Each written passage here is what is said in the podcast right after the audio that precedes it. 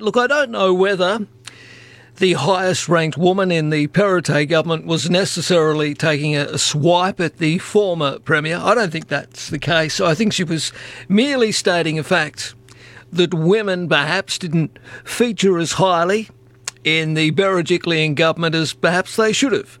Deputy Nationals leader Bronnie Taylor has told News Corp the Liberal Party needs to promote women to leadership positions, noting that for much of Miss Berejiklian's final term, it was, quote, such a shame that it was only one woman and Gladys, unquote. Uh, Miss Taylor, a good friend of the program, of course, also Mental Health Minister, Minister for Women. Well, she was elected Deputy Nationals leader last month and will now call on the government to publish gender based data in a publicly available database and update it monthly. Bronnie Taylor, I'm happy to say, joins me on the program. Good morning, Minister. Good morning, Marcus. Nice to talk to you. Always nice to talk to you. All right, now let's just get this out of the way. Were you you weren't taking a swipe at Gladys, were you? Look, I'm, I'm not. I'm not a swiper, Marcus. Okay. I'm just. I, I'm a truth teller. Okay. And um, I just, you know, was simply stating the facts. They, you know, wanted to have a chat to me about a lot of things, and that's the truth. And you know, I think that for me, as a as a female in politics, it's because of the opportunities that I've had and the fact that I did get, you know, promoted into cabinet two and a half years ago. It allowed me the opportunity to step up and be the first deputy leader of the Nationals in a 100 years. And I wouldn't have had that opportunity had I not had, you know, opportunities before that. And I just think that there's really great women there. I'm very much a person that, you know, we, we need good people in the right job, and I know there's really good people there, and mm. you've got to build that pipeline, right? You've got to build the pipeline. No, absolutely. Um, I love the photograph in the in the press this morning of you and your daughters. The apple doesn't fall too far from the tree. Uh, you must be very proud of them. I am so proud of them. I, I just love them to bits, Marcus. I, I really do. And I'm, I'm very grateful, you know, that they wanted to do that with me because obviously they're putting themselves out there as well. I have two very different, different girls, but, um, yeah. they're just, they're just lovely and I love them to bits. All right, Hannah and Holly. Um, we won't say too much more, but it, it's a it's a beautiful photograph. It re- it really is. And look, you obviously want to be a role model to them, uh, to these young women and many other young women around New South Wales. And I guess, in a way, that is why you're making uh, the statements that you're making this morning. And I agree entirely with you. Women um, make up half of our population, I think more, 51% uh, of people on this planet are women. Uh, 49% are us blokes. Uh, so it makes sense that in public life, in administration, in politics, wherever, in business, that women share equal representation in roles. Look, I think that's right because it reflects the community, right? And so, and we know we know in private companies that when you have a better diversity on your boards, you actually make more money because you make better decisions.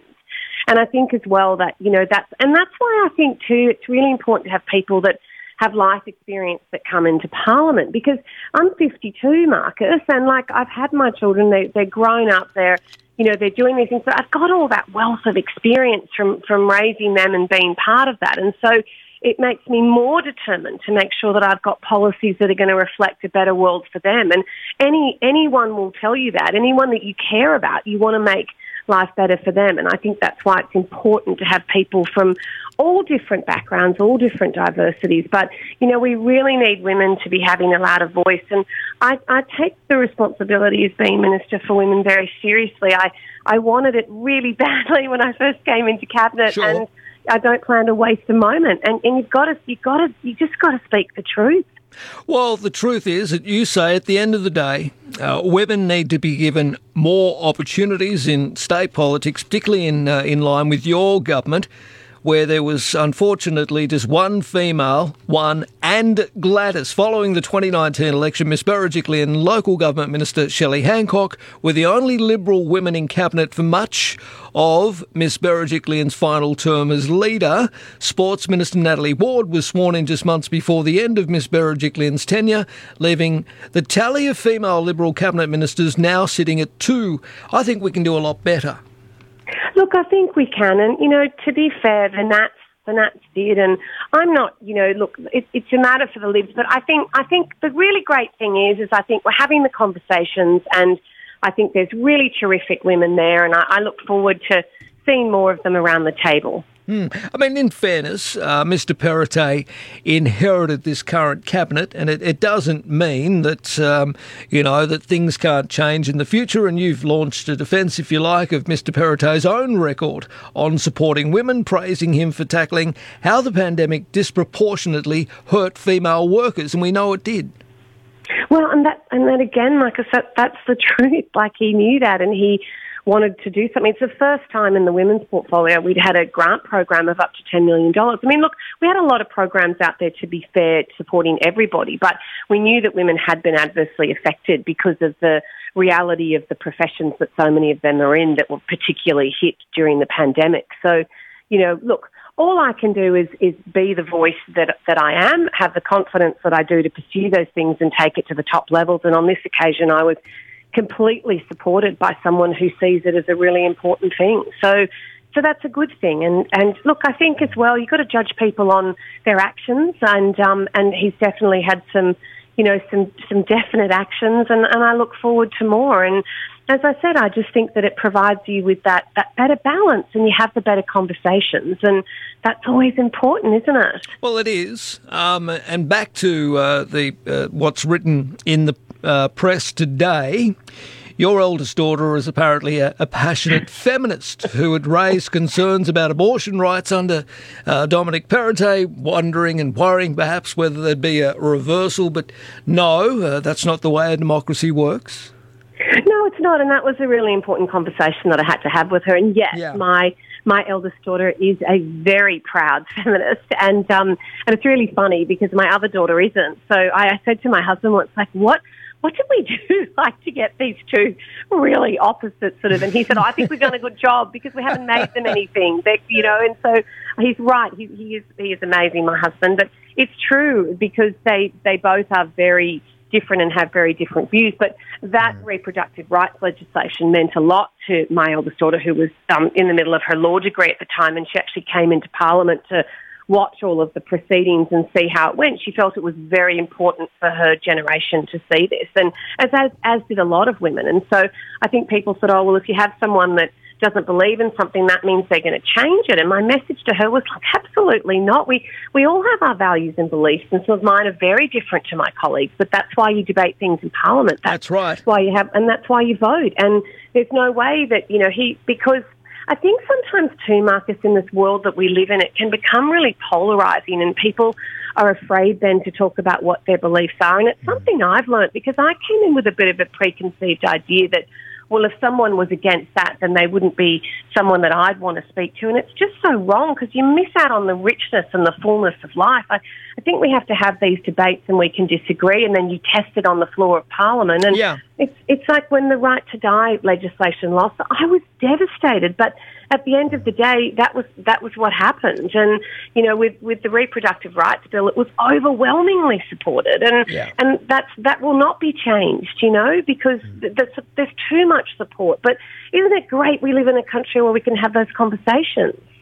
One of the first non COVID policies under the new regime will be supporting women to work by enhancing spending on childcare. Look, that's one of the uh, the real issues. I know it's also under the federal sphere of responsibility, but that is one of the big issues that I hear from from women in my life all the time.